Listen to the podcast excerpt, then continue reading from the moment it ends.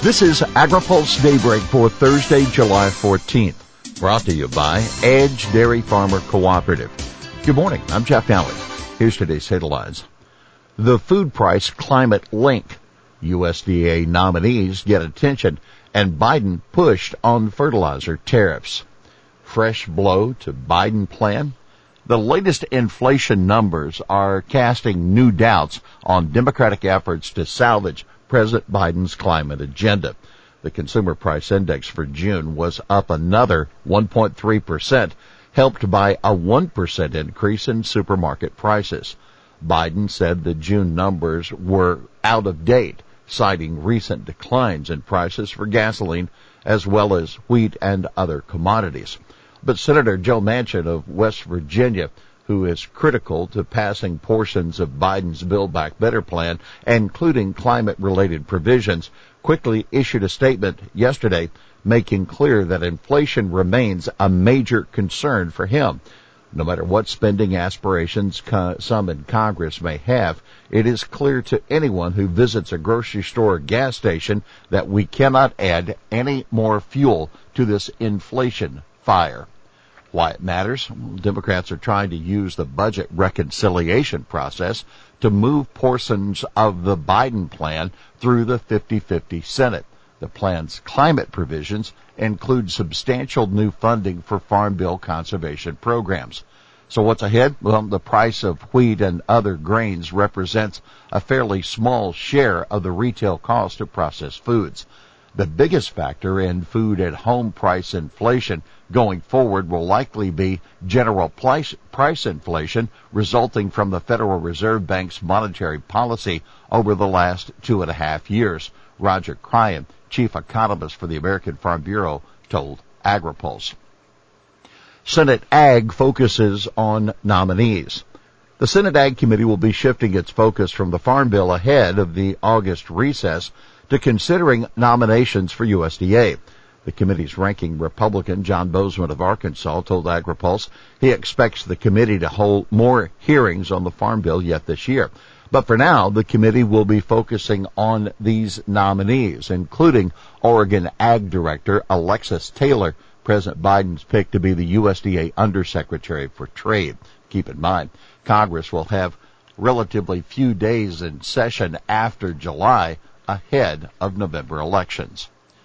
GOP senators press USTR to change course on trade deals. Doug McKalip, who is Biden's nominee to be the next chief agriculture negotiator for the office of the U.S. Trade Representative, is getting pressure from Republicans to advocate for change of course at the agency.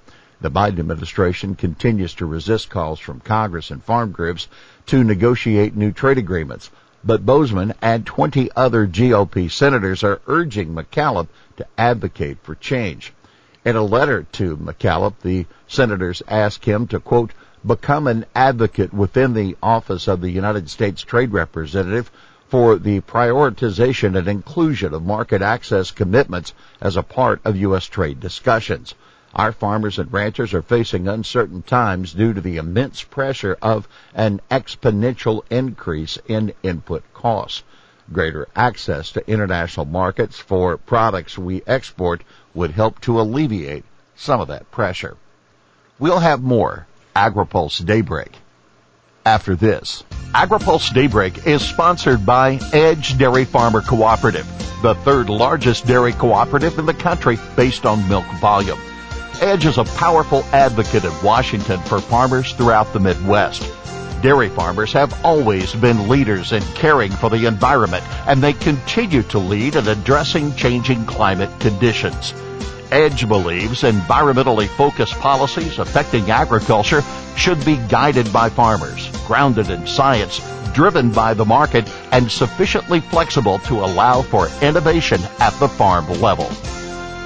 Welcome back to AgriPulse Daybreak. Lawmakers to Biden. Stop the fertilizer tariffs. GOP senators and House members are uniting to demand relief from import duties on fertilizer imports as farmers suffer under extraordinary prices. Two Kansas Republicans, Senator Roger Marshall and Representative Tracy Mann together with their 30 other lawmakers, sending a letter today to President Biden demanding that he remove duties on phosphate fertilizer from Morocco and halt the process of levying duties on urea ammonium nitrate fertilizer from Trinidad and Tobago. The Commerce Department determined last month that Russia and Trinidad and Tobago unfairly subsidize exports of UAN. The Moroccan phosphate giant is currently appealing U.S. duties. The bottom line is that fertilizer is critical to national security and national defense, the lawmakers write. Its affordability is also critical to wrangling out of control inflation. As such, we strongly encourage you to take immediate action to waive duties on fertilizer imports from Morocco and Trinidad and Tobago. Upper Colorado Basin states ready plan for water cuts. The four upper Colorado Basin states will be submitting a plan next week for cutting back on their water use. But Utah Colorado River Commissioner Gene Shawcroft tells AgriPulse that most of the water cuts necessary to deal with a long running drought will have to come in the lower basin states which use more water. The upper basin states, Colorado, New Mexico, Wyoming, and Utah, use about 3.5 million acre feet of Colorado River water 2021.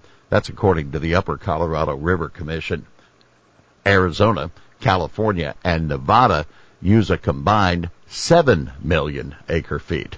Bureau of Reclamation Commissioner Camille Touton told lawmakers last month that all seven basin states had 60 days to determine how to use two to four million acre feet less water or reclamation would make that decision for them. Haaland. Bill would add federal state collaboration on species. Interior Secretary Deb Haaland is assuring Missouri Senator Roy Blunt that if a wildlife conservation bill he co-sponsored becomes law, her department will work closely with states to help recover imperiled species, not step up enforcement of landowners. Do you view this bill as a method of increasing fish and wildlife enforcement activity or more as an opportunity to collaborate with the states and to prevent species from being listed? That's Senator Roy Blunt asking Haaland at a Senate Appropriations Subcommittee yesterday. I would take it as an opportunity to assist the states, Haaland said of the Recovering America's Wildlife Act, which passed the House in June. The bill, which would authorize 1.4 billion in spending, is awaiting floor action in the Senate. I look forward to seeing this bill on the floor sometime between now and the end of this year, hopefully even between now and the end of the fiscal year, Blunt said. Well, here's today's She Said It. Reconciliation will be whatever we can get 50 votes for, and there's no mistaking that.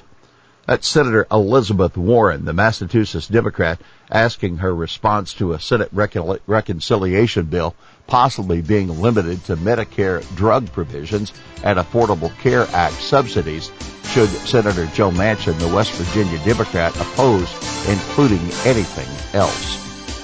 Well, that's Daybreak for this Thursday, July 14th, brought to you by Edge Dairy Farmer Cooperative.